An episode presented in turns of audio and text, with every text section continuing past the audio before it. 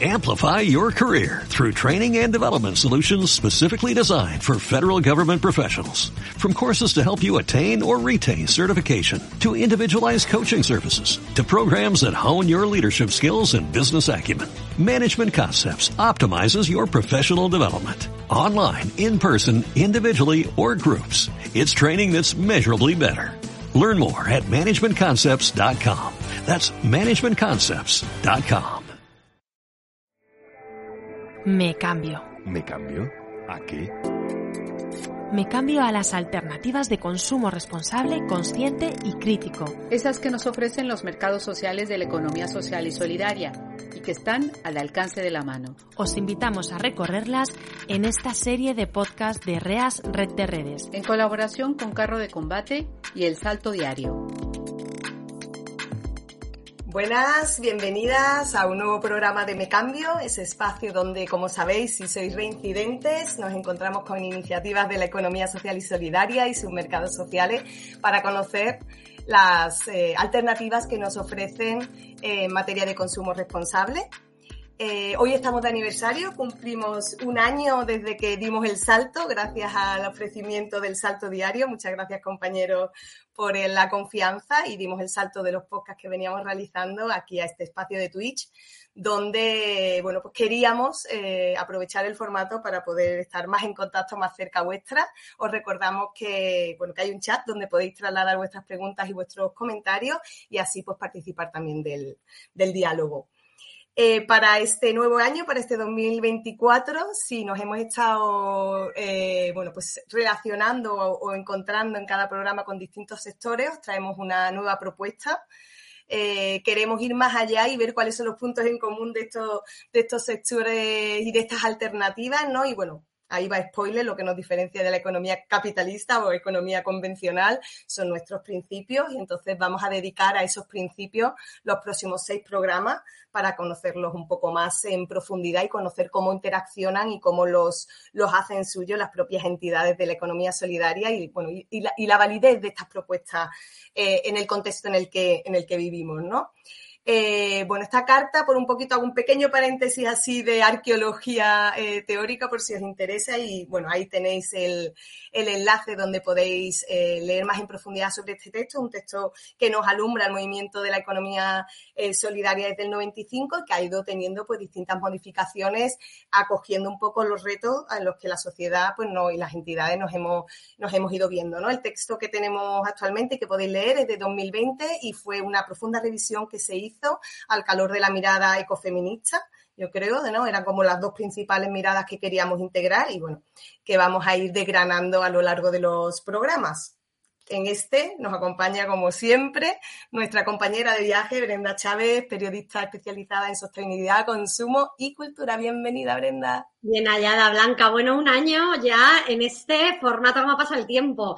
Y sí, nos estrenamos en esto de los principios y hoy vamos a hablar de uno que está de, bueno, como todos, pero este de una gran vigencia, ¿no? Es el de sostenibilidad ecológica, vista la crisis climática que tenemos y que sin ir más lejos, el año pasado la temperatura de la Tierra batió todos los récords. La Agencia Europea de Observación de la Tierra estimó que hemos superado las temperaturas de cualquier periodo en los últimos 100.000 años. Y por si fuera poco, los científicos señalan que hemos transgredido los seis, uy, perdón, los seis eh, límites planetarios, esos umbrales que se definieron en 2009, que garantizan un planeta estable y habitable y apuntan que la Tierra está hoy fuera del espacio operativo seguro para la humanidad. Mm, Brenda, arrancamos, veo ahora mismo el fondo de este diseño tan bonito que Sancho del Salto Diario nos ha hecho, está ardiendo lo que nos cuenta Mm, nos lo has comentado a límites, digamos, planetarios. Si miramos aquí en el Estado español, pues vemos sequía, vemos peles en nuestras costas, plásticos por doquier, no solo de pellet, y bueno, pues desastres como Doñana, el Mar Menor, en fin, un sinfín de desastres ambientales eh, que, nos, que nos obligan a, a, poner la mirada en, este, en estos criterios, ¿no? En esta premisas y analizar el quehacer eh, empresarial, ¿no? Desde esa mirada, ¿no? Y eso es lo que efectivamente, como comentas, vamos a hacer en este programa, ¿no? Y si miramos a la carta de, principios de la economía solidaria y leemos un poco, ¿no? Sobre, sobre cómo entiende este principio, los retos actuales que tenemos, que estás comentando, Brenda, a mí hay una cosa que me, que me, me gusta especialmente del nuevo texto, ¿no? Y es que reconoce la naturaleza como sujeto de derecho, ¿no? Nos conecta eh, de algún modo con la conmovisión de algunos pueblos originarios, sobre todo en América Latina, en Avia Yala, ¿no? Que reconocen incluso esto en sus textos constitucionales, ¿no? Y desde ahí, desde este profundo reconocimiento, pues evidentemente nuestra ecodependencia, eh, tanto como individuos como la actividad económica que evidentemente realizamos, ¿no? Y que está en el marco de esos límites biofísicos que parecen de sentido común, pero a tenor de cómo va el sistema económico capitalista parece que no están de sentido común, ¿no? Y, otra de las cosas que me parece muy interesante, no sé qué opinas, Brenda, es, eh, bueno, pues esta, lo decías antes, ¿no? La necesidad de, la supervivencia, ¿no? De, la, de la, vida en el planeta, ¿no? Que recoge el texto de cara a las generaciones presentes, pero también futuras, ¿no? Y a mí me parece también que este es otro de la, de, bueno, de los aciertos, ¿no? De, de eso y que nos vuelva a, conectar, ¿no? Frente al cortoplacismo electoral de medidas y decisiones que piensan en cuatro años y legislaturas, ¿no?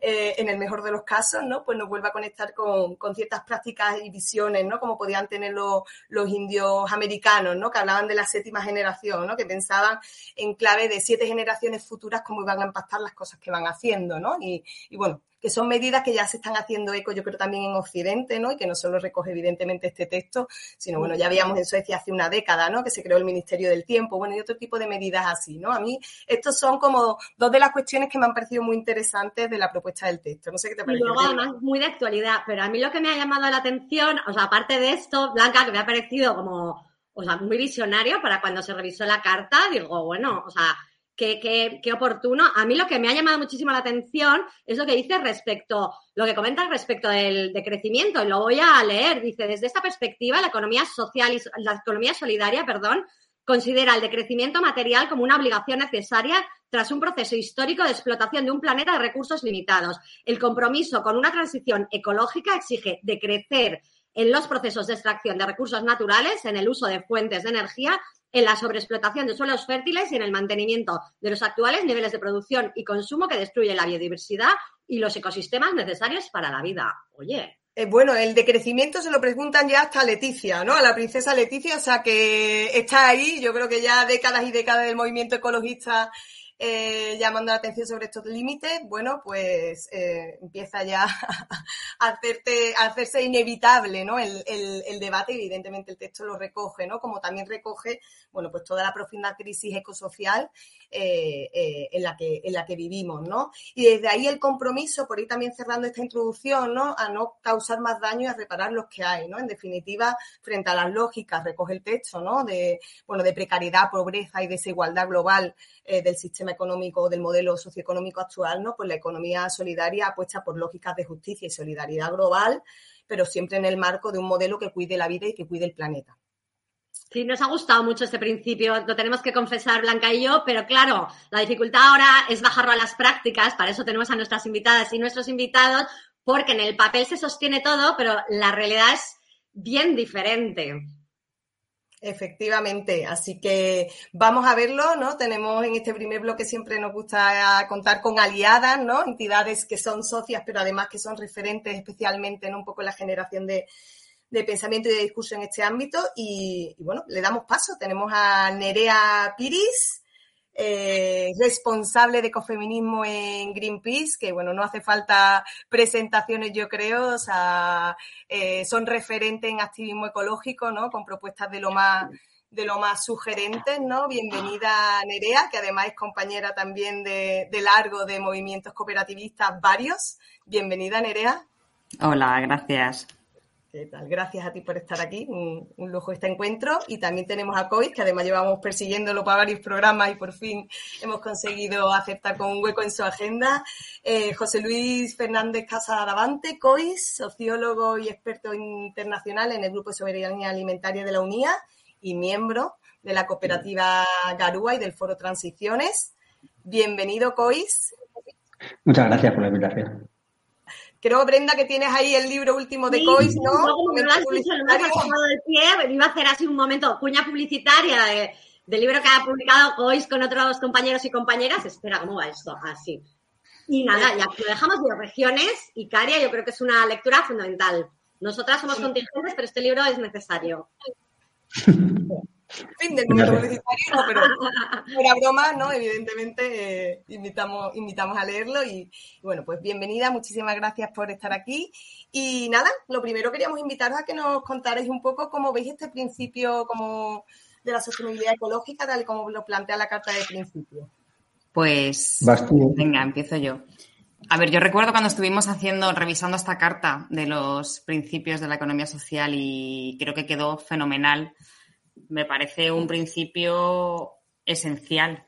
¿no? La, economía social nos planteamos, como hablabais antes, ¿no? de esa parte de la economía capitalista no tiene sentido porque da la espalda absolutamente a todo lo que nos, nos permite estar vivas, ¿no? como se plantea desde el ecofeminismo y a ese, a ese que se fundamenta en ese mito de la producción, ¿no? que nos enseñaron los economistas ecológicos que no es producción, que es extracción de recursos y que además también da la espalda a esa producción de, de vida, ¿no? que es la precondición para, para producir cualquier cosa.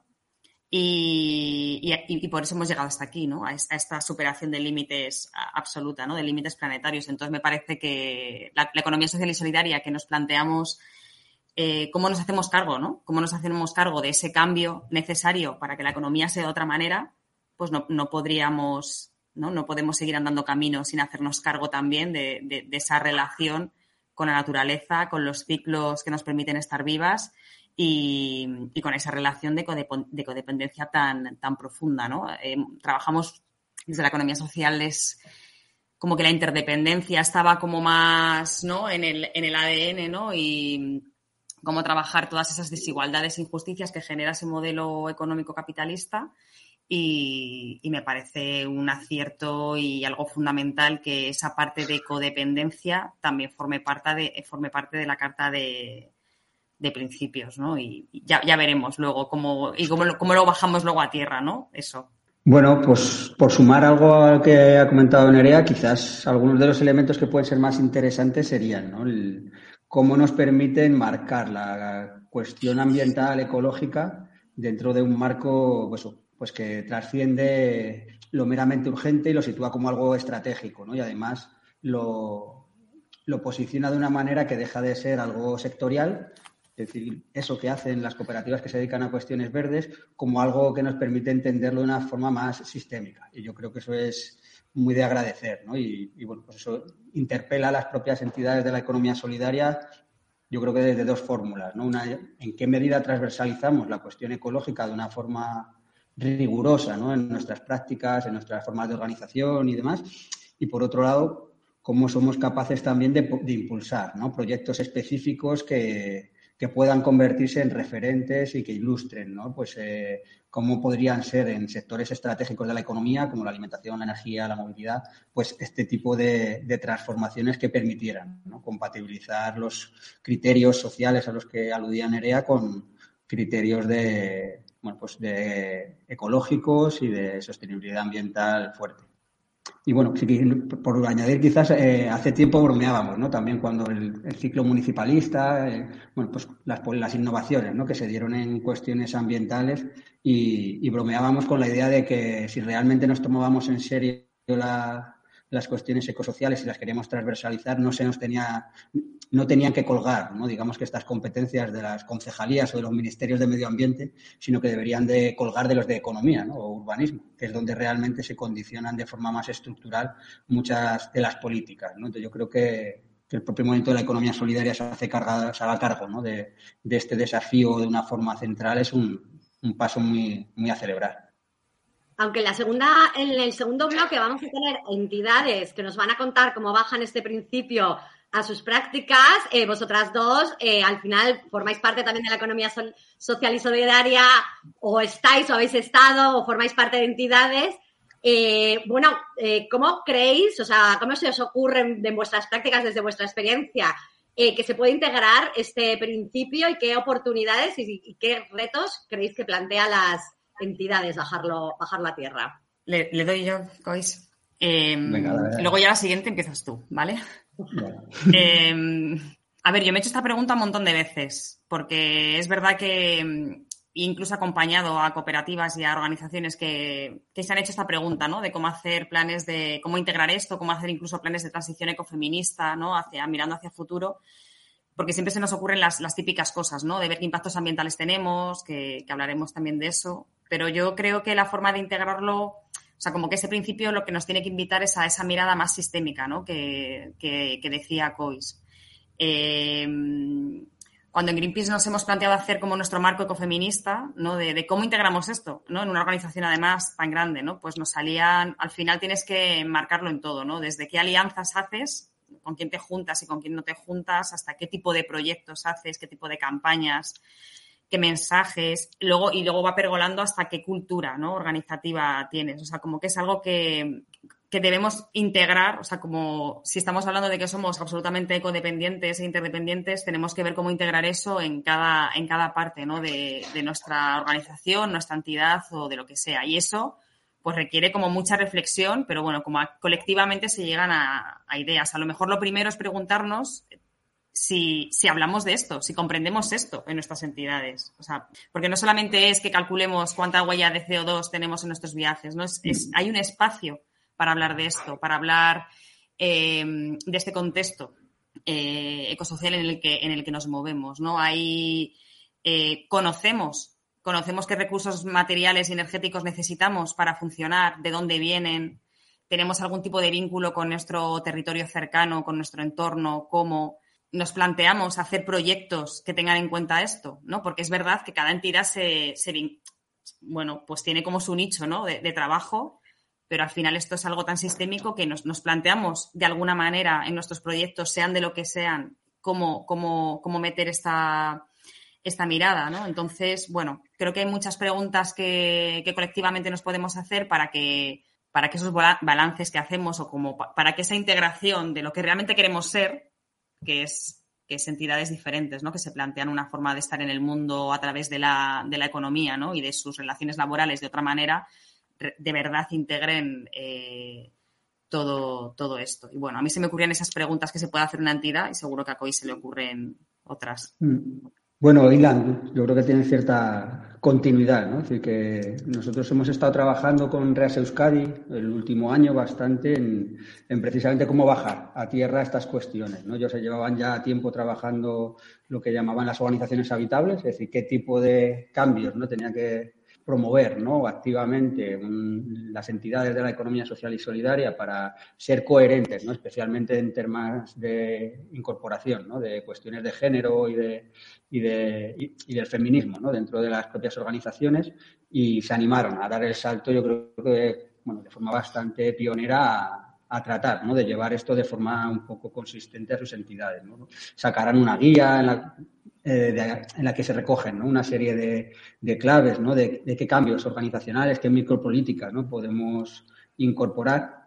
Y bueno, yo creo que es bastante estimulante, ¿no? Que empecemos a, plantearnos cómo eh, incorporar esta mirada nos obliga a transformar nuestras inercias organizacionales. ¿no? Yo creo que salían cosas bastante chulas, ¿no? como asumir que, igual que pasaba ¿no? con otras cuestiones relacionadas con los cuidados dentro de los equipos de trabajo, pues eh, requieren ¿no? que nos dotemos de espacios, tiempos, de metodologías, que, que eh, bueno, pues que si no ha salido de forma eh, por inercia, por decirlo así, pues que nos obliguemos a parar, reflexionar y dotarnos de, herramientas. Y nosotros jugábamos con la idea de la biomímesis, que es esta idea de imitar a la naturaleza ¿no? a la hora de diseñar soluciones y jugábamos con la idea de hacer una biomímesis empresarial, ¿no? es decir, de coger estos criterios ¿no? que, bueno, pues que nos plantean cómo podríamos aprender de, de los ecosistemas como la, o de la naturaleza, ¿no? como la gran empresa que no ha quebrado en millones de años, y eh, traducirlo ¿no? a dinámicas que teníamos dentro de nuestras entidades, ¿no? pensando en cómo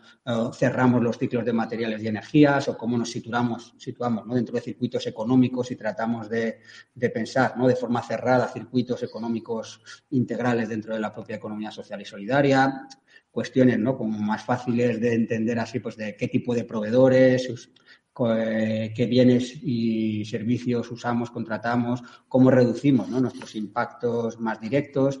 Así que empezábamos a, a diseñar una serie de, ideas que permiten, bueno, pues eh, bajar a tierra, ¿no? Estas, estas propuestas ¿no? de cara a las empresas. Y luego jugábamos con dos ideas que yo creo que también son sugerentes, ¿no? Una era, igual que el feminismo, ¿no? Había llevado esta idea, ¿no? De que lo que personal es político, pues estábamos jugando ¿no? con que lo ecosocial también es personal y por lo tanto también es, es político y eso afecta ¿no? a, a, las propias personas dentro de las organizaciones, a las dinámicas más colectivas y, y también ¿no? a las propias actividades empresariales que desarrollamos. Y por último, bueno, pues otro elemento que había estado con importancia, ¿no? eran las cuestiones de conciliación ¿no? dentro de nuestras entidades, pues aquí dábamos el giro a pensar en cuestiones de reconciliación ¿no? de, con la naturaleza en este caso, ¿no? de en qué medida nuestra empresa puede ayudar a reconectar con la naturaleza también como una prioridad, ¿no? es decir, entender que, bueno, pues que no se trata solo de ser conscientes eh, mentalmente o conciencialmente, a través de la conciencia de los problemas ambientales, sino de realmente tener prácticas también que permitan, ¿no? desde, las propias empresas y organizaciones, el, forjar ¿no? de nuevo ese vínculo directo con la naturaleza, tener experiencias directas y entender que eso puede empezar a formar parte también de, bueno, como de nuestros planes de acción empresarial de alguna manera. Pues muchas gracias, ¿no? Hemos ido aterrizando esto, ¿no? Y en la línea de lo que comentabais, ¿no? De, abrir procesos de reflexión, ¿no? Eh, eh, colectiva.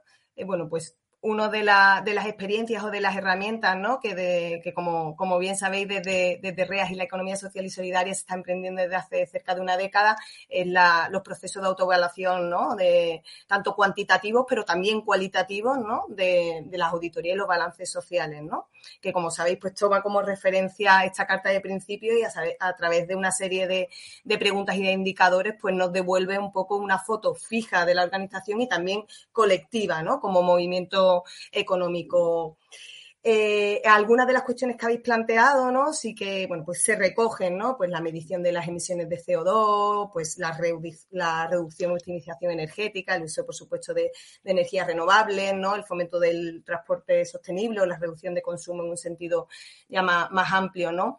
¿Alguna cuestión que consideréis que sea vital, ¿no? O que sea como, como más esencial en el análisis un poco de, impacto de las organizaciones en materia de sostenibilidad ecológica o alguna otra que consideréis consideréis que, se pueda estar quedando fuera ¿no? del prisma analítico y que sería interesante eh, bueno, pues evaluar.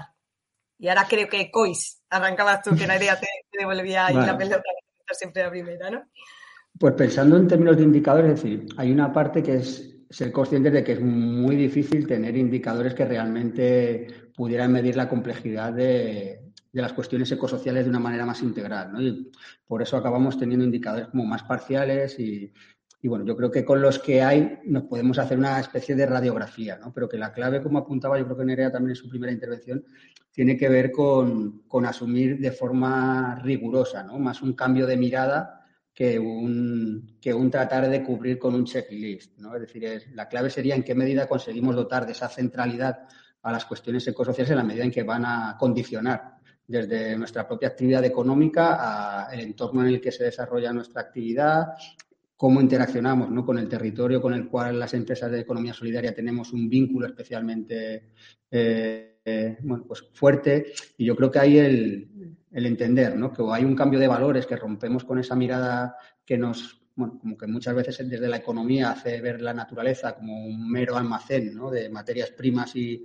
recursos o, el resto de, medidas van a ser complejas ¿no? de incorporar de forma seria. ¿no? Yo creo que este multicriterio, además, también debería hacernos huir de, la obsesión con la, con la coherencia, ¿no? Y con entender también que al final hay empresas que tienen un plus ¿no? en cuestiones sociales, que otras tenemos un plus en otras cuestiones ambientales y que es imposible que todas cumplamos al 100% con este o que maximicemos nuestros objetivos en, en, todos los indicadores que, maneja el, balance. Pero quizás sí que sería la clave de, ver cómo dotamos de una mayor consistencia en cuanto al enmarcado de, la crisis ecosocial y que no queda pues, pues, reducido a un elemento pues, como sectorial, ¿no? pues, que yo creo que es como el, el, gran desafío y que a la vez es bueno, como algo difícil de implementar en, en una herramienta pues, como un balance que a veces tiene un, pues una cuestión, un enfoque para que sea sencillo, tampoco nos,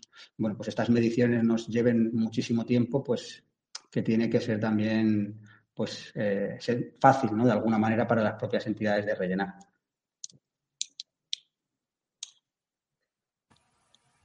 Sí, coincido plenamente con COIS. No se me ocurren tampoco indicadores. Tendríamos que ir a una parte más cualitativa, ¿no? Para mirar toda esa parte más sistémica. Pero yo pienso en, en cómo en las entidades, cuando se ha trabajado el tema de, género, de feminismo en general, al final hemos siempre buscamos indicadores ¿no? que tienen que ver con, pues, con el tiempo que trabajamos, las medidas de conciliación y tal, pero también hemos aprendido que, había una parte muy importante que tenía que ver con las dinámicas de poder, con el reparto de poder, con quién habla, con quién no habla, con quién decide, con quién no decide. Que, también eran muy difíciles de plasmar en, indicadores, ¿no? Pero, pero que las hemos ido sacando, eh, ¿no? A, a la palestra y mm. hemos, y hemos, y cada vez, ¿no? Y, somos conscientes de que eso se habla, ¿no? En las entidades de economía social y solidaria, aunque no esté marcado con una X en, un balance social. Y, a veces incluso hasta hemos llegado a, pergeñar indicadores sobre eso, ¿no? Pues esto es un poco igual, o sea, cómo ser capaces de sacar a flote otras dinámicas que, que tienen que ver con esta mirada sistémica de, de si abordamos esto o no y cómo lo hacemos de una forma como más integrada, ¿no? Aparte de todos estos indicadores que hemos dicho que tienen que ver con qué proveedores tenemos, eh, yo qué sé, que cuando vamos fuera, qué, comemos o qué no comemos o qué alimentación promovemos en los eventos que hacemos, o como que eso es relevante, pero me parece que tenemos que como empezar la senda de, de hacer como análisis más, más globales y, yo creo que tenemos que aprender mucho de todas las entidades que han, que han avanzado un montón ¿no? con el tema este de, dinámicas patriarcales y cómo sacarlas a flote. Creo que ahí sí que podemos encontrar también indicadores y formas de, de hacer balance ¿no? de, de las de lo que vamos consiguiendo en este, en este sentido, más por la mirada cualitativa. Y yo me estaba preguntando que en un momento en el que el término sostenibilidad está tan usado y tan sobado y tan vaciado muchas veces de contenido, ¿cómo pueden las, entidades que realmente se toman esto de la sostenibilidad ecológica en serio eh, reivindicarla frente a la avalancha de colanqueo, greenwashing, que además estamos viviendo, ¿no? Desde la pospandemia mm. eh, es cada va más y a, y a más. Bueno, yo ahí entraría a, creo que tendríamos que pensar en qué contextos merece la pena dar la disputa por las palabras, es decir, eh, obsesionarnos por el concepto, es decir, y cómo nombramos aquello que queremos comunicar, porque en algunos contextos puede resultar algo estratégico y ser una disputa política que merezca la pena, pero en otros puede ser enredarnos en cuestiones terminológicas muy poco operativas, ¿no? Es decir, que yo creo que hay que saber, eh, discernir, ¿no? En qué situaciones merece la pena lo uno y en otras en las que no es tan relevante la palabra en sí como el campo semántico que encerramos detrás, ¿no? Yo creo que esa es donde deberíamos de centrarnos en, en comunicar, ¿no? Ese campo semántico. Nosotros intentamos hablar de cuestiones ecosociales como como marco, ¿no? que huye un poco de la sostenibilidad, que es un marco, bueno, pues comprensible relativamente, que tampoco, bueno, pues que también nos permite eh, mantener cierta distancia a disputas muy ideológicas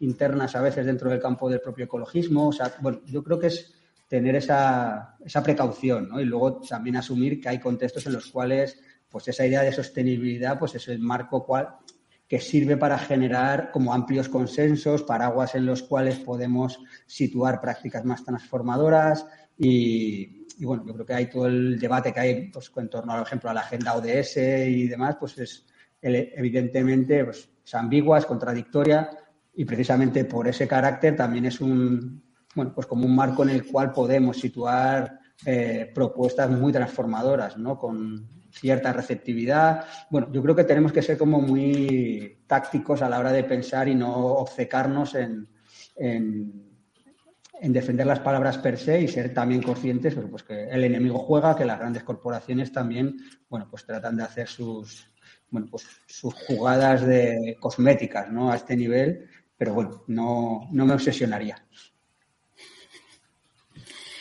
Sí, yo soy muy poco de atrincherarme en un término me, aburren mucho esas, esas, discusiones, pero sí que creo que tenemos que reivindicar, obviamente, el término y, yo, porque nos quedamos sin él, o sea, porque llega un momento que ya no sabes qué decir, ¿no? Entonces, desde el ecofeminismo, el cuidado de la vida, ya, pues el cuidado ya tampoco va perdiendo un poco también su potencia política. Es bueno, venga, por la sostenibilidad de la vida, ostras, la sostenibilidad de la vida tampoco. Entonces, es verdad que, creo que sí que tenemos que reivindicarlo, ¿no? Pero, pero no tanto reivindicar eso, la palabra, sino el marco y, y sobre todo como yo lo pienso mucho, ¿no? Desde que estoy también en una organización eh, como Greenpeace, ¿no? Con esa, con esa capacidad de, señalar, de denunciar y de apuntar a, quienes hacen estos, ¿no? O sea, a quien utiliza estos términos totalmente vacíos de, contenido, ¿no? Entonces eso sí que me parece relevante, ¿no? O sea, como no legitimar eh, el uso de, esos, de esos conceptos y de esas, o, de formas de, expresarte que evidentemente no tienen nada que ver y ser capaz de apoyar alternativas y de afianzar a, quienes realmente sí que van por esa, por esa senda, ¿no? Sin dejar de, señalar y de, y de denunciar, ¿no? De todas estas campañas de, pues eso, de, greenwashing y de, y de llamar verde a lo que no es y de llamar sostenibilidad a lo que, a lo que es diametralmente lo contrario, ¿no? Eh, además. Sí, yo creo que, bueno, lo hemos, lo hemos comentado yo creo en algún programa, ¿no? En cierto buscador que, cuyo nombre no queremos nombrar, ¿no? Cualquiera de los temas que ponemos siempre sale cierta banca cuyo nombre tampoco queremos nombrar, ¿no? Y es un poco paradójico, ¿no? Y, eso, bueno, pues eh, totalmente de acuerdo en lo que comentáis, ¿no? Hay una batalla cultural, pero hay que medir hasta dónde, ¿no? Y lo importante, pues, llenar de significado, evidentemente, esa, esa, esas prácticas, ¿no?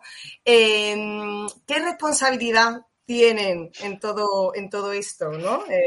las, empresas, ¿no? Porque a veces ponemos el punto de mira en decisiones políticas, lo hemos estado hablando antes, ¿no? Y evidentemente los marcos eh, de políticas públicas y demás, pues tienen importante, importante determinación del mundo en el que vivimos, ¿no? Pero a veces se nos, quizás se nos olvida el papel que, que las empresas tienen en, en estas realidades, ¿no? ¿Qué papel eh, consideráis que tienen las empresas y quizás vamos a unirlo con, la siguiente pregunta, así como a modo de cierre, pues no pasarnos muchísimo del tiempo, ¿no?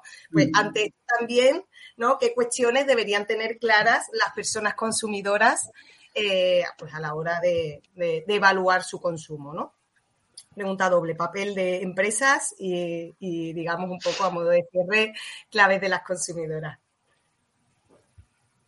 Bueno, pues las empresas, es decir, si vamos a la responsabilidad en términos negativos, es decir, pues las grandes corporaciones, las 100 empresas más grandes del planeta, pues son responsables del 71% de las emisiones ¿no? de, relacionadas con el cambio climático. Por lo tanto, ¿cuánta responsabilidad? Muchísima, ¿no? Es decir, que eso los convierte en actores, ¿no? Además, políticos, en actores con un tremendo poder a, todos los niveles y que pues se transfiere ¿no? al conjunto de, la sociedad y, bueno, los hace actores muy relevantes y además actores no sujetos a ningún mecanismo de control democrático. ¿no? Yo creo que sería como la, la cosa que tenemos que tener claras a la hora de relacionarnos con, como con, la, con la gran economía. ¿no?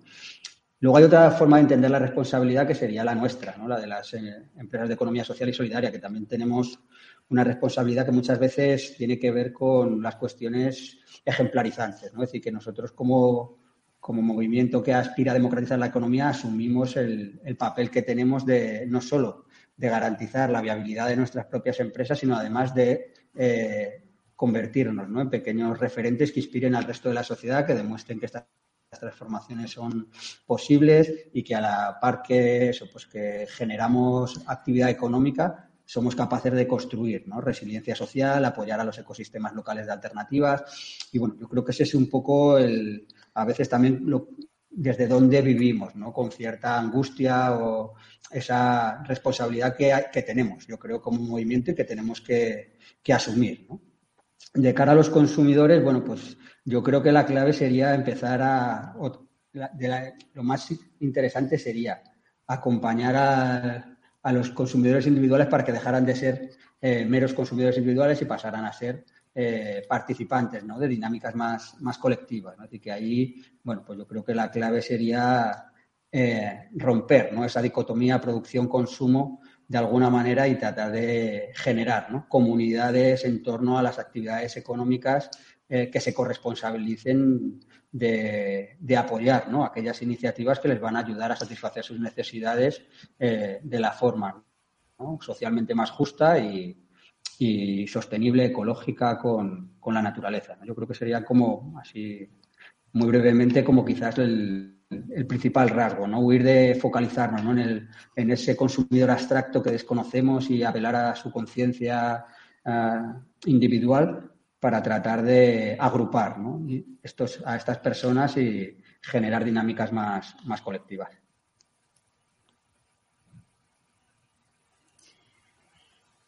Sí, eh, vamos, totalmente de acuerdo con lo que dice Cois. Lo de las empresas, pues yo siempre recuerdo la parte esta de que se utiliza mucho, ¿no? En, en las eh, reuniones estas, no, me acuerdo dónde se acuñó el término ya, en algunas reuniones de estas internacionales de lo de las responsabilidades compartidas pero diferenciadas, ¿no? Evidentemente, pues no es lo mismo hablar de las empresas del IBEX que de, que que de las cooperativas, ¿no? De la economía social y solidaria.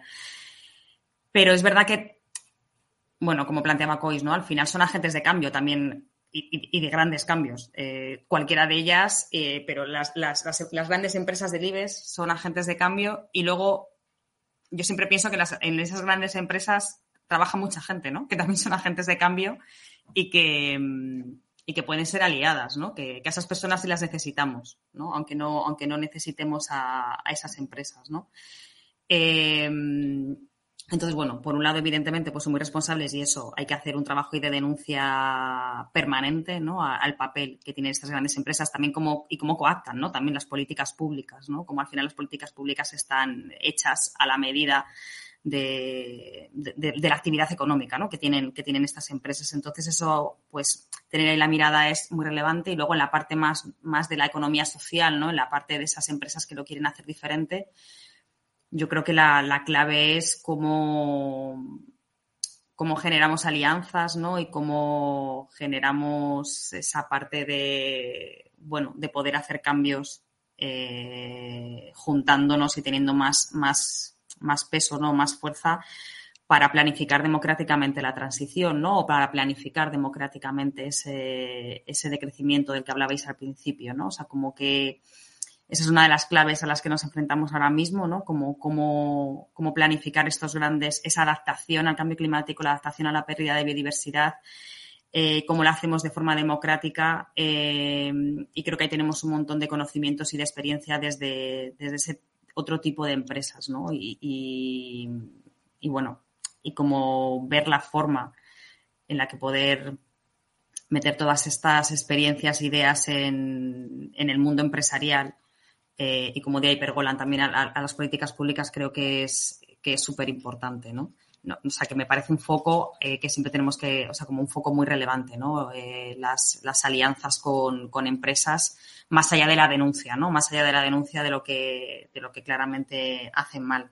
Sobre las soluciones, me estaba acordando de un gráfico que vi, es un gráfico antiguo, pero volví a estar por los chats así del curro hace mm. justo, no sé si fue ayer, de las cosas que hacemos las personas y qué relevancia tienen ¿no? Para, la crisis ecológica, ¿no? Entonces, como estas pequeñas cosas individuales que están guay, pero que al final tienen muchísima menos repercusión que eh, cosas que también son de nuestra vida, eh, eh, pero que no podemos emprender solas, como mm, cómo produces tu energía, en qué tipo de vivienda vives, ¿no? Y todas estas cosas son, básicamente podemos acceder a ellas si las hacemos de forma comunitaria y forma colectiva. Entonces, yo creo que la clave está en cómo generar ese movimiento comunitario pues para tener más comunidades energéticas, para tener más viviendas en cesión de uso, ¿no? Para cambiar las, las, las, grandes parcelas de nuestra vida que, que, marcan más la diferencia, ¿no? O cómo acceder a alimentación sana y demás. Bueno, pues muchísimas, muchísimas gracias. Yo creo que vamos a ir cerrando este bloque porque efectivamente tenemos ¿no? a, otras compañeras y entidades, como sabéis, que forman parte de, este proceso de juntarse, ¿no? De lo colectivo y de articulación, que son entidades que están enredadas en el marco de, bueno, pues del mercado social, ¿no? Y que nos une, como hablaba antes Coy, ¿no? Esa, esa eh, romper esos límites de la consumidora solo en el espacio final, ¿no? Y esa introduce otra, otras visiones de prosumidor y otras redes, ¿no? Donde la producción y el consumo, pues, pues tienen como elementos y objetivos comunes, ¿no? Entonces, bueno, pues si os parece, hay alguna que otra pregunta en el chat, pero bueno, ahora os invitamos a quedaros y quizás podéis eh, responderla desde, desde ahí, pero también por respeto un poco a los tiempos del programa, os vamos a despedir, daros muchísimas, muchísimas gracias. De hecho, podría eh, seguir el debate aterrizando y profundizando este principio, pero bueno, quizás tengamos ocasión en otro momento para, para retomarlo en otro programa. ¿Vale? Muchísimas gracias. Muchas gracias, un gusto. A vosotras. Chao. Hasta luego. Ay, Brenda, qué de cosas como siempre, ¿no? Y ahora vamos a ir conociendo a, a, a otras participantes, ¿no? Que son, bueno, pues entidades, ¿no? Que al- Brenda, está, está muteada, Brenda, está muteada. Perdón, que me he muteado, es verdad. Que nos preguntaban en el chat, hay una preguntilla pendiente que vamos a ver si, en- si hay tiempo, la, la- la podemos atender, era sobre China y, y creíamos que se estaba respondiendo un poco con las intervenciones que estaban haciendo eh, Nerea y Cois. Lo digo por la persona que lo haya apuntado, yo creo que, que la respuesta venía un poco implícita en lo que estaban, en lo que estaban contando, por si no la podemos atender luego. Vale. Venga, ya damos paso, sí, ahora a, la- a los compañeros, que son todos, bueno, pues eh, participan, como decíamos, en entidades de los mercados sociales territoriales, ¿no? Algunas de ellas se dedican especialmente a, a la sostenibilidad y otras transversalizan, como decía antes Coy, pues la sostenibilidad en el marco de sus prácticas y todas ellas son referentes en los últimos resultados de auditoría balance social. Así que muchísimas gracias por ser un ejemplo y por estar aquí. Bienvenidas. Eh, vamos, vamos ya, Edith, os parece, ¿vale? En primer lugar, eh, tenemos a, a, a Iván Fernando de AUPRO Cooperativa, una cooperativa de arquitectura natural y sostenible que nace en Aragón en 2015 y que bueno, pues se dedica ¿no? a través de la bioconstrucción a la creación de, de espacios sanos, confortables y sostenibles a partir de la utilización de materiales naturales, transpirables y ecológicos. Bienvenido, Iván. Cuéntanos un poco sobre... Muchas gracias. Y, y bueno, Sí. cuéntanos qué, qué- qué os aporta, ¿no? Este, esta auditoría de balance social que decimos que hacemos, ¿cómo os aporta a vosotros que, por lo que tenéis esta mirada tan, tan integrada en vuestra praxis empresarial? Bueno, pues sí, nuestra cooperativa, un poco como muchos proyectos, pues nace de unas necesidades en 2015 de cuatro personas que buscábamos un poco, bueno, sería un largo de contar, ¿no? Pero pues como ganarnos la vida de otra forma que nos la veníamos ganando y juntando un poco, pues eh, viendo lo que podíamos hacer, pues nació Upro, y como bien has descrito, eh, tenemos una parte fotográfica que es Elisa, que esa parte se explica, y luego pues sí hacemos proyectos y reformas bajo una mirada sostenible, como decís, es una palabra que últimamente por manida estamos intentando, nos gusta también decir mucho eh, saludables. Y, y, bueno, y luego también pues eh, intentando, porque el mundo de, de, la reforma tiene su, que ya hablaremos, su problemática, pues bueno, con una idea que decía un poco antes que me gusta mucho Cois, eh, hablando de reconectar con la naturaleza, pues estamos ahora un poco en un proyecto que nos gusta mucho, que es de, de renaturalizar patios, principalmente en colegios, de la mano ahora mismo con la administración, porque depende de ellos, pero que estamos pensando abrir a todo tipo de espacio público y es un proyecto, bueno, pues que nos gusta mucho y que ahora mismo creemos que define mucho nuestras ideas. Y un poco lo que decíais, el balance, la herramienta, pues para nosotros es muy importante porque nosotros somos personas que no veníamos directamente de una rama militancia de la economía social, como muchas personas seguramente ya lo éramos, pero no lo sabíamos. Entonces el balance nos ha ido permitiendo pues bueno, eh, profundizar más en esos seis principios y además, pues como, como cooperativa nos permite ver pues, nuestros fallos, dónde, dónde podemos mejorar. Entonces es una herramienta que es verdad que, aunque año a año afortunadamente cada vez nos indica menos fallos, aunque queda mucho para llegar hasta, hasta la perfección, pues bueno, nos ha permitido mucho, pues eso, andar en esos principios y mejorar. Entonces, bueno, pues desde luego es muy importante para nosotros. Pues nuestra segunda invitada viene del frío burgalés, como, como nos ha dicho, es Marta San, del, de la iniciativa Resiliando, que he de decir aquí, como habéis puntuado muy bien en el balance social, en este principio de la sostenibilidad ecológica, y es una consultoría de Castilla y León, experta en la transformación social, ambiental y empresarial. En su web dicen algo que me gusta mucho de que es una consultoría artesana. Entonces yo, Marta, ¿cómo no? Además de darte la bienvenida, eh, ¿cómo es esto de la consultoría artesana y, y que el, o sea, los resultados que habéis dado en, la, ¿no? en el balance social, eh, explícanos un poco por qué los habéis dado y, y también qué os aporta ¿no? el, el balance.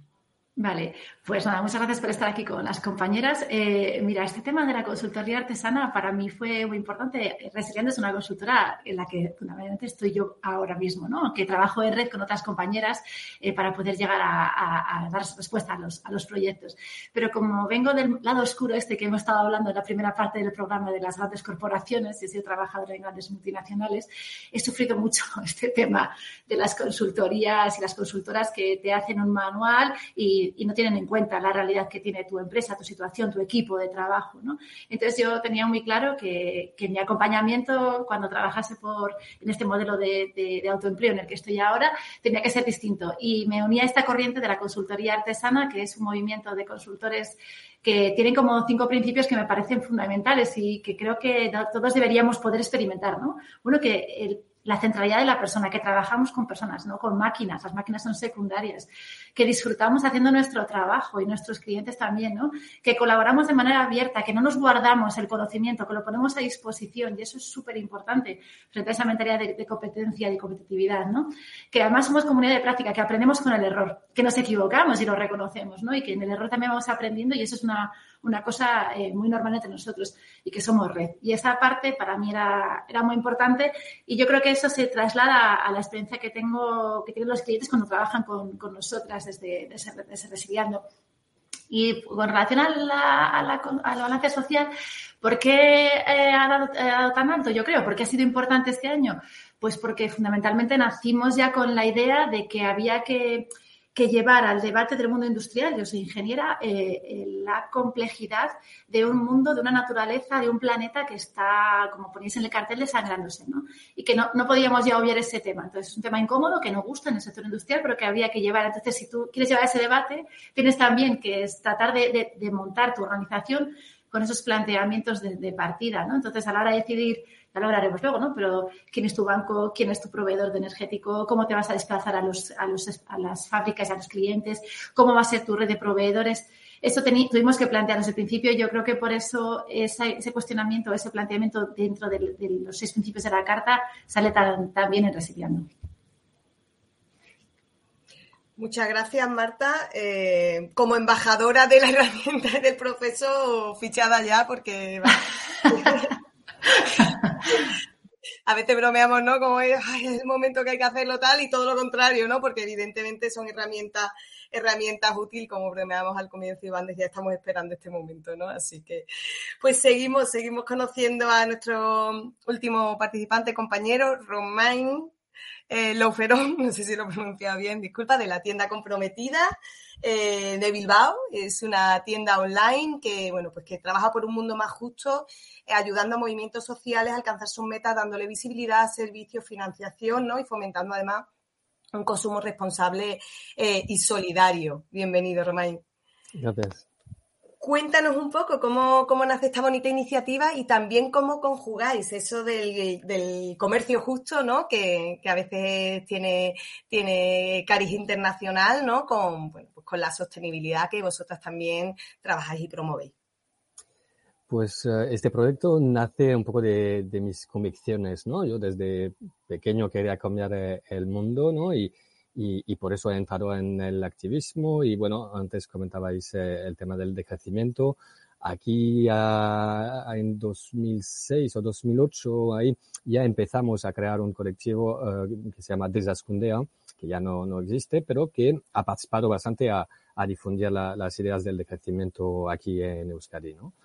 Luego he vuelto a Francia, donde ahí he participado también en un colectivo que como formador en desobediencia civil, como montar acciones directas no, violentas. Y últimamente aquí, pues eh, de nuevo en Bilbao, eh, en el movimiento internacional Extinction Rebellion, que lucha contra el cambio climático y, y la, la pérdida, la, la, desaparición masiva de las especies, pues también eh, participo, ¿no? El año pasado fuimos a, a plantar cebollas y pimientos eh, en el campo de golf ahí de, de, de al lado, ¿no? Entonces, desde estas convicciones, uh, desde la voluntad de, de, de, cambiar el mundo y, y, luego, pues yo soy ingeniero informático, ¿no? Y he trabajado un poco ahí en, en también tipo consultoría y también um, cuatro años han sido suficientes para darme cuenta que, que, no quería seguir ahí, ¿no? Y entonces he creado esta, este proyecto pues con, con compañeros ahí, compañeras que, que han ido un poco uh, cambiando pues por la, la, vida de gente que vuelve a vivir a, su país de origen, otros que, que hacen un máster y, y, bueno, la idea de, del proyecto concretamente es conectar movimientos sociales y economía social solidaria, ¿no? Ahí veía pues que, que, en los movimientos sociales algunas veces nos quedamos entre gente ya convencida, pero que somos pocos, y en la economía social y solidaria, pues algunas veces sí que necesita también esta reflexión, estos empujones desde los movimientos sociales, ¿no? Entonces creamos una cooperativa con dos líneas, una de cara a los particulares, que sería la tienda online, que tenemos pues casi 2.000 productos, que bueno, que hay igual casi la mitad que son uh, libros, y tenemos pues eso, uh, banderas, camisetas, um, chapas, uh, juegos cooperativos, aquí estoy mirando bolsas, uh, sudaderas y, y, y la otra línea es los servicios que ofrecemos a entidades, ¿no? Y ahí estos servicios incluyen pues principalmente la serigrafía, ahí intentando también que sea lo, más ecológico posible y pues la creación de, páginas web, la fabricación de complementos. Hicimos para Areas Euskadi unos portalápices hechos de, de, de eh, impreso en 3D, ¿no? Con eh, pues, eh, el buscador para eh, fomentar que la gente busque productos y servicios dentro de la red, ¿no? Y, y luego, pues eso, a la pregunta cómo hacemos para uh, compaginar un poco los criterios de sostenibilidad ecológica con el comercio internacional, el comercio justo, pues no os voy a engañar, no es siempre fácil. Importamos productos de Palestina, ¿no? Que vemos ahí la necesidad también de, de, de poder uh, apoyar pues económicamente a través pues de dátiles, especias y, pero también pues vendemos café de Chiapas.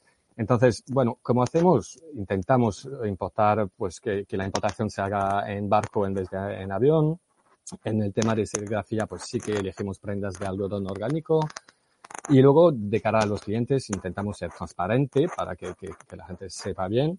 Y luego está el tema de envíos, que intentamos, pues eso, reciclar cajas. Y, pero bueno, lo que pensamos que es prioritario es definir los criterios y elegir bien los proveedores, que eso es lo que, que, que pensamos que, que, va a tener más impacto ¿no? sobre esta sostenibilidad ecológica. Eh, muchas gracias, Román. Eh, de hecho, o sea, de hecho, eh, casi acabas de contestar la siguiente, la siguiente pregunta, que era un poco entrar en faena y en no y esas medidas de reducción del, del impacto ambiental en vuestra actividad que fomentáis y cómo las entidades pueden empezar. Entonces, ya que Román ha sido como, o sea, todo en uno, ha sido completo, os pido a Iván y a, a Marta que nos contéis vosotras cómo, cómo lo hacéis. ¿Cómo lo hacéis y cómo pueden empezar a hacerlo otras? Porque además vosotras vuestras dos entidades ha, han puntuado muy bien ¿no? en, el, en el balance social, en esto de la sostenibilidad ecológica.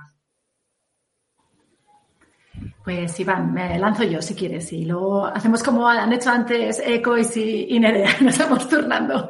Eh, bueno, yo en principio lo que, lo que tratamos de hacer de alguna manera es eh, seleccionar los, la sección de proveedores ya tienes que saber muy claro con quién quieres colaborar.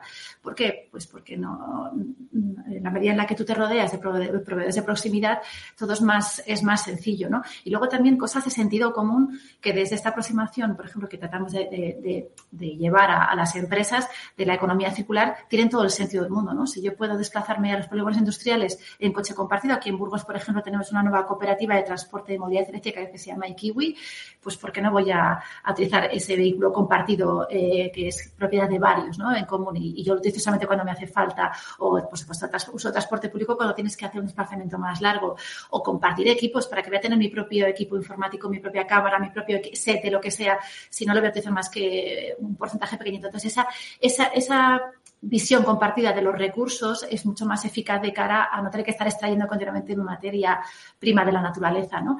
Y lo mismo también a la hora de quién contratas tu energía para que abastezca tu, oficina, ¿no? O dónde tienes tu dinero puesto, en qué banco en concreto, quién te hace la página web, eh, dónde está el servidor, todas esas cosas eh, que, que, puedes elegir hay en el mercado social y en proveedores que a lo mejor no son del mercado social, pero que tratan de acercarse a esta aproximación, ese enfoque. Entonces yo creo que lo facilita mucho. Iván. Sí. Bueno, eh, cuando reflexionaba un poco sobre este concepto, es que agradezco mucho, porque nosotros tenemos un problema que os cuento ahora, agradezco mucho un concepto que ha lanzado Cois, que es el de huir de la coherencia, porque es verdad que a veces esto del consumo responsable puede ser como un pozo sin fondo, digo yo, si intentas llevar al más allá es complicado, entonces está bien acotarlo, porque nosotros tenemos dos partes en nuestra cooperativa, que es el consumo, llamemos, interno, que se lo tenemos muy bien resuelto, es decir, todos nuestros eh, proveedores de oficina, pues energía, efectivamente, pues tenemos soluciones incluso dentro del mercado social la mayoría de las veces.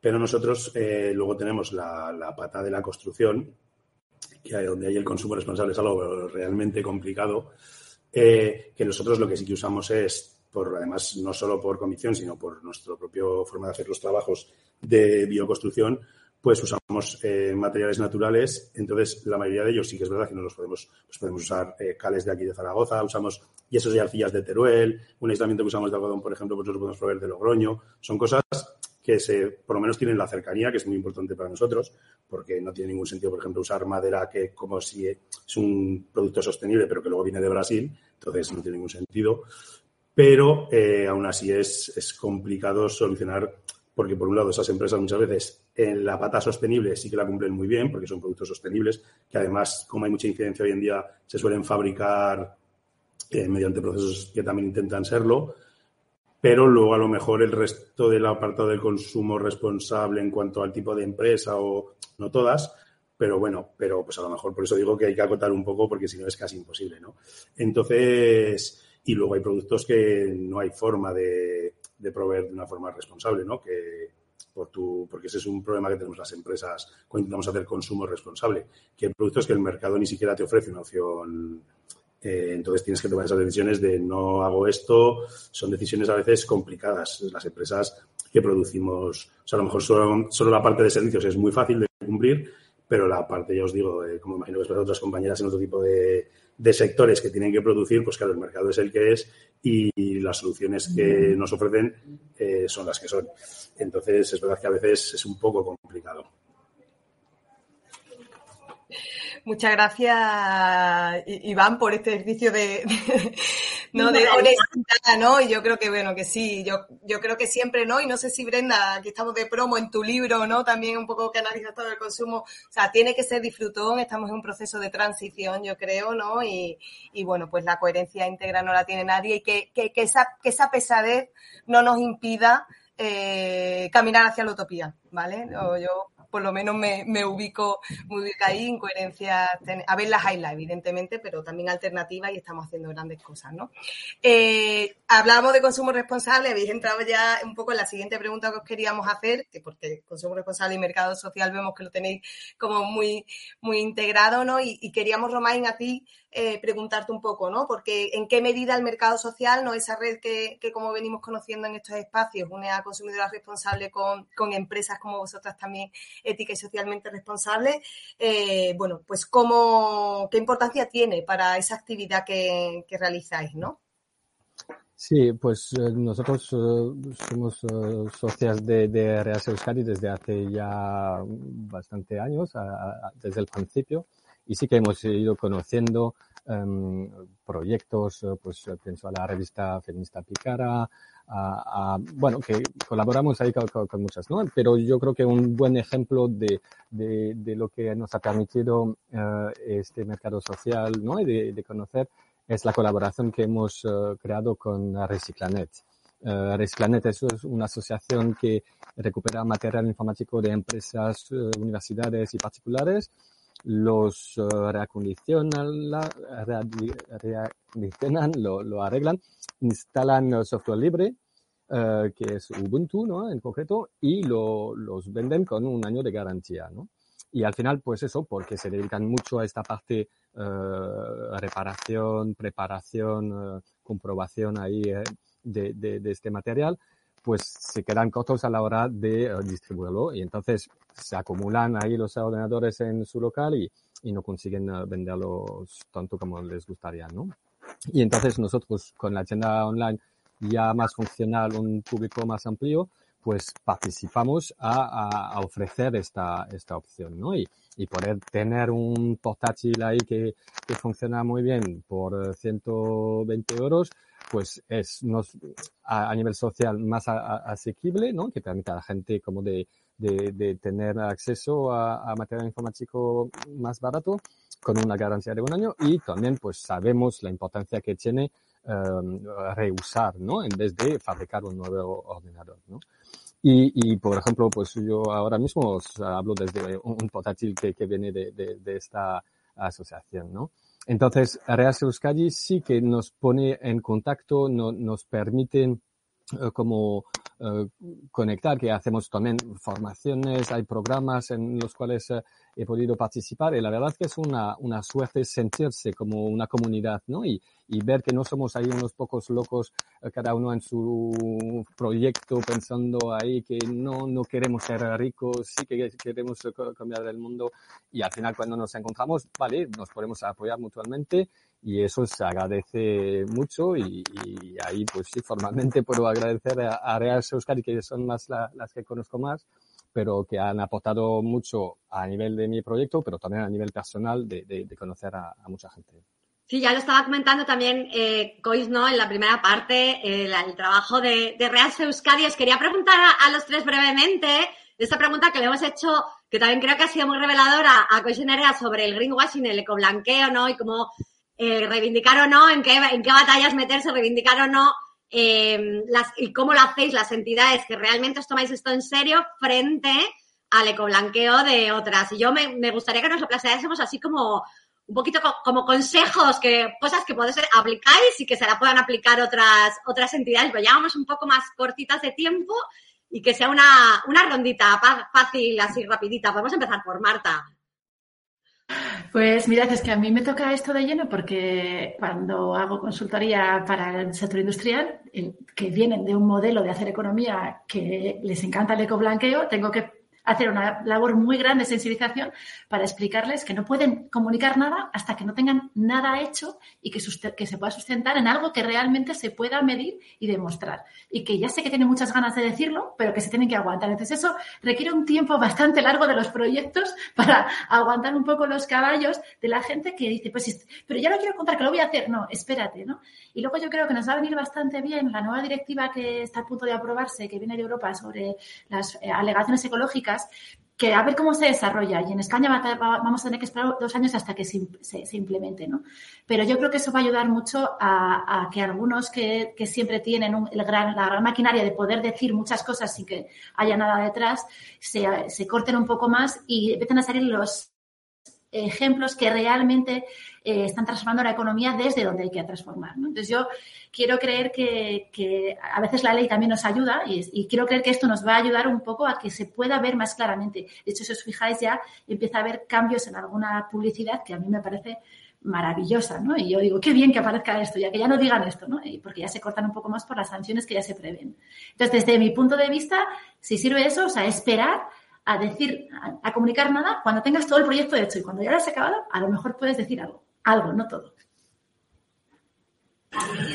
Sí, bueno, un poco nosotros esto además es un tema este que sufrimos bastante porque ahora mismo a nosotros no hay proveedor con el que trabajemos que en cuanto conoce nuestro trabajo pues nos venga a ofrecernos las maravillas del PVC ecológico, de los aislamientos, porque ahora la gente pues baja un 5% sus emisiones de CO2 en el proceso productivo y ya pues tilda de eco el producto. Se decía antes Brenda que la palabra sostenibilidad y ecología está totalmente vaciada, o sea, nosotros que era como nuestra bandera, la estamos, ya os digo, abandonando. Estamos incidiendo mucho en la en la salud, en, porque son también conceptos que van de la mano y como nosotros creamos espacios, tanto pues en hogares como pues también de lo que antes de las empresas, una cosa que creemos que van a hacer las empresas para diferenciarse es esos espacios donde estamos los trabajadores, porque a veces nos centramos mucho en el contenido, en lo que fabricamos, pero no tanto en el continente y nosotros, pues por lo que nos toca, creemos que es muy importante también crear esos espacios saludables en sitios donde pasamos muchos, muchas horas al día. Entonces es algo que, bueno, daría para largo entendido, pero que creemos que es importante. Y, y yo no tengo la respuesta a cómo diferenciarnos, porque realmente es algo que también es parte de los consumidores que tenemos esa responsabilidad, porque es verdad que encima nos enfrentamos a empresas muy poderosas que tienen unas herramientas de comunicación muy grandes y como nosotros sí que hemos detectado que a veces, por desgracia, la gente queremos hacer un consumo responsable, mucha gente, un poco por acallar nuestra conciencia. Entonces, en cuanto nos dicen que algo es ecológico, es como que ya decimos, bueno, estoy consumiendo eco, me lo han dicho. Y es verdad que hay productos que eh, cualquiera de las compañeras, sé que seguro, eh, son muy diferenciales en cuanto a estos conceptos, pues a veces es verdad que nos enfrentamos en el mercado ese en el que estamos tan salvaje. A ver, los consumidores de conciencia, que son la mayoría de nuestros pues bueno, vienen ya concienciados y no hay que contarles nada, saben cuáles son nuestros valores. Pero es verdad que tenemos problemas para llegar a ese público general. Entonces, pues la verdad es que me gustaría dar un consejo a las empresas como nosotros, pero es difícil, es difícil que no nos cansemos y que sigamos, es decir, que, nuestros productos pues están muy por encima ¿no? de ese lavado verde famoso que tanto hacen. Pero es verdad que, bueno, y quizá estas redes nos, ayudan también a, esa comunicación que nos cuesta, así que nosotros, pues, como espacios como este, donde efectivamente podemos comunicar y llegar a gente e intentar un poco ese mensaje. Así que, bueno, qué ánimo con el tema. Sí, yo brevemente, yo creo que una manera de, participar a, explicar bien la diferencia es con la transparencia, ¿no? Conseguir em, asumir, em, enseñar incluso nuestros errores, nuestras limitaciones, pero ser em, más sincero, ¿no? Sobre cómo hacemos las cosas. Y, y, ahí, pues eh, sí que la auditoría social de áreas nos obliga ¿no? a publicar, que igual este dato no nos gustaría que fuera público. Bueno, pues mira, lo asumimos y así nos obliga a, a mejorarlo. ¿no? Y, y, por haber participado también en la última asamblea de Áreas Euskadi, que trabajamos un poco este tema de la auditoría social, de a ver cómo podríamos cambiar los criterios o, mejorar la herramienta en sí, ¿no? Y, la idea de tener una nota también era una manera de decir, vale, pues sí, que igual eh, no es la nota que esperaba, eh, que esperabas, pero pues te obliga y, yo creo que sin que fuera como algo eh, que nos uh, impida, ¿no? A, a, avanzar, sí que puede ser al contrario algo que nos empuje, ¿no? Ser transparente, sincero y de ahí Uh, vamos a, a mejorar y, y, así también uh, desde fuera la gente puede ver uh, en qué punto estamos y ahí sí que vemos una diferencia con, con, con lo que sería el greenwashing donde eh, sabemos ahí que, que, una empresa, una multinacional nunca podrá ser sostenible si, si ya por sus inversiones, por su transporte supone un, un, unos recursos enormes, ¿no? Entonces, pues eso, apostar por lo pequeño y, uh, y tener ahí esta transparencia como herramienta. Vale, muchas gracias, compañero. Habéis dado ya alguna, algunas pistas, ¿no? Pero por concluir y seguir un poco en clave de consejos, ¿no? ¿Qué consejos daríais a las personas consumidoras, ¿no? De cara a, a su acto de compra, ¿no? ¿Qué tienen que mirar o por qué guiarse, sobre todo si tienen estos objetivos de, de sostenibilidad y quieren que su activismo económico a través del consumo vaya en concordancia con estos, con estos principios? Venga, pues me arranco yo ahora.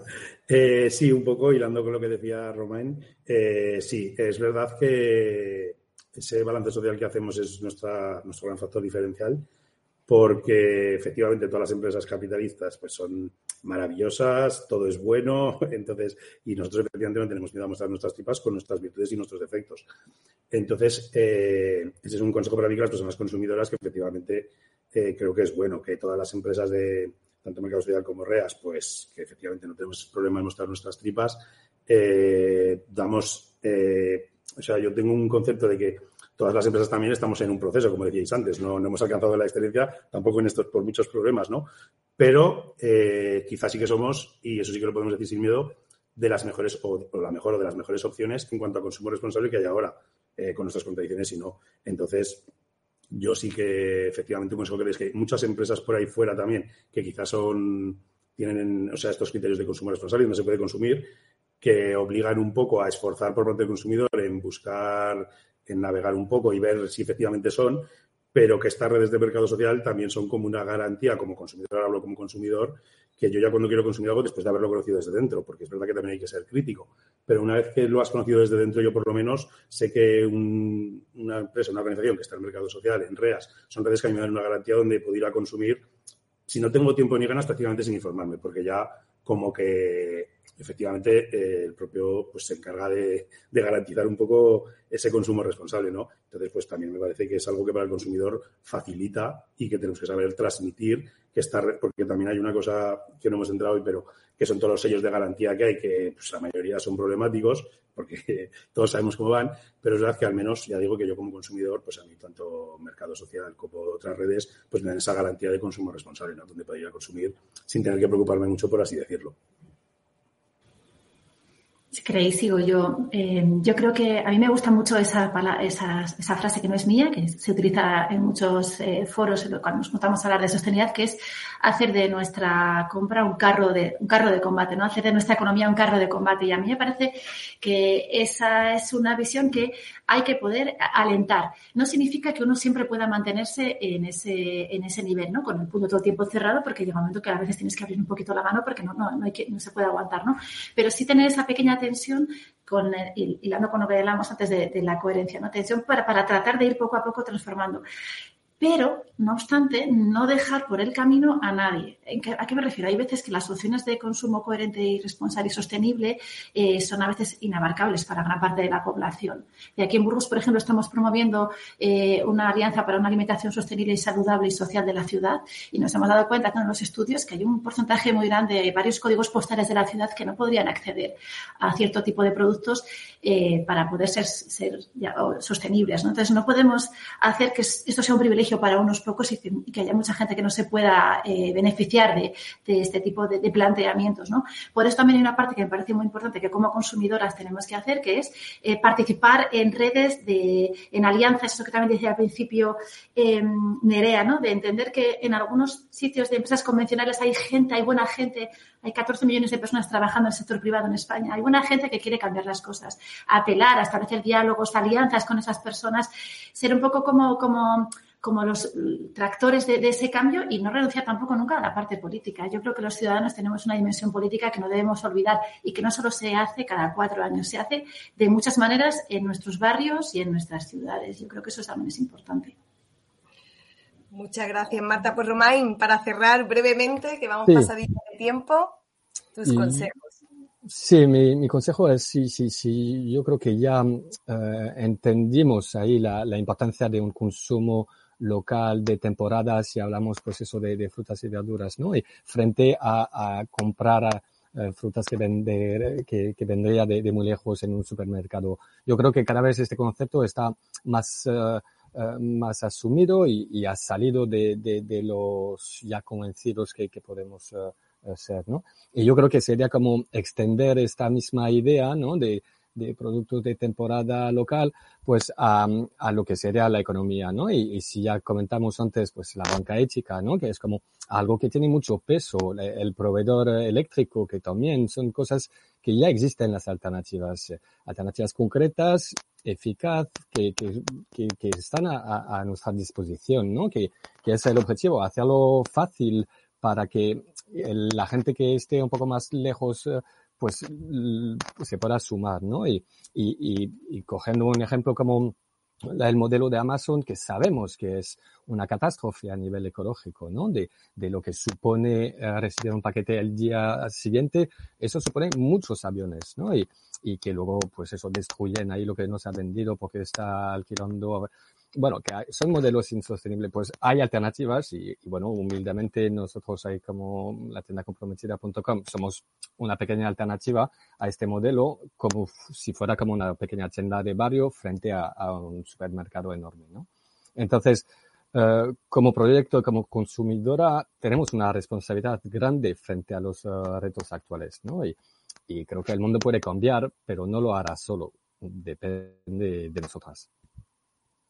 Pues muchas gracias, compañera. Y de repente habéis venido de otro programa, mil y pico personas. Bienvenidas casi al momento de la, de la despedida. Eh, si queréis saber lo que se ha hablado, que ha sido mucho y muy interesante en materia de sostenibilidad, hemos hablado con cinco entidades y personas de referencia que están trabajando en el marco del activismo económico y promoviendo procesos de sostenibilidad ambiental. Os invitamos y ecológica, os invitamos a que, a que la veáis. Esto va a quedar grabado en el YouTube del Salto ¿vale? También podéis venir y podéis venir y ya vamos cerrando a nuestro próximo Twitch que será dentro de un mes, iremos avisando, estaros, estaros pendientes, reasred, arroba, en redes sociales y os informaremos porque el próximo queremos calentar motores de cara al 8M, vamos a hablar de equidad. Eh, hace un año inaugurábamos este espacio, ¿no? Con aquellas empresas feministas que también facturan, hablando un poco de feminismo y de empresas feministas, cómo se llevaba a cabo y retomamos un poco eh, bueno, pues cómo llevan las empresas de la economía social y solidaria, esas que nos proveen de alternativas eh, y nos permiten ejercer un consumo responsable que tan importante es para la conformación del mundo en el que vivimos, como habéis comentado. Eh, pues vamos a ver también cómo llevan a cabo sus prácticas de, promoción de la equidad, ¿vale? Hasta entonces agradecemos a nuestras participantes que estén aquí, también a Brenda, por supuesto, que nos acompaña como, como siempre. Eh, a Susana del Salto eh, y a Susana de Rea, que están ahí en los mandos. Y nada, toda esa gente que acabáis de entrar y que seguro que estáis deseando saber qué es esto de me cambia, dónde cambiarme, qué es eso de mercado social y, y que queréis, eh, bueno, pues poner en práctica vuestro activismo económico, eh, economiasolidaria.org. Ahí podéis conocer todas y muchas más de esta iniciativa. Es un portal de referencia eh, donde tenéis información, recursos, eh, los eventos más top de la economía solidaria eh, y también mercadosocial.net, que es esa red donde nos agrupamos las consumidoras responsables como vosotras, como todas esas personas que estáis ahí al otro lado de la pantalla y como todas estas empresas con esos criterios de sostenibilidad y de y ética, ¿no? Que permiten que satisfazcamos nuestras necesidades diarias ahí. Así que también mercadosocial.net y por supuesto en el salto que nos cobija en este Twitch, que hay muchos otros. Seguir por favor la, programación tanto de Twitch como eh, el saltodiario.com, todas las noticias, esa información independiente que también es un consumo responsable de información y donde tenemos el blog de Me Cambio, donde vamos analizando también estos contenidos y donde subiremos eh, a su debido tiempo un poco una crónica de este programa que nos ha que nos ha acompañado hoy y subiremos el vídeo y el podcast para que lo escuchéis donde queráis. Así que nada, estaros pendientes, arroba reasred en redes sociales y el siguiente programa lo haremos eh, sobre equidad. Hasta entonces, a cuidarse y a cuidar el planeta también, que es parte de lo mismo. Hasta la próxima. te casco. Adiós. Adiós. Una producción de El Salto Radio para Reas, Red de Redes en colaboración con Carro de Combate y elsaltodiario.com. Amplify your career through training and development solutions specifically designed for federal government professionals. From courses to help you attain or retain certification, to individualized coaching services, to programs that hone your leadership skills and business acumen, Management Concepts optimizes your professional development. Online, in person, individually, or groups, it's training that's measurably better. Learn more at managementconcepts.com. That's managementconcepts.com.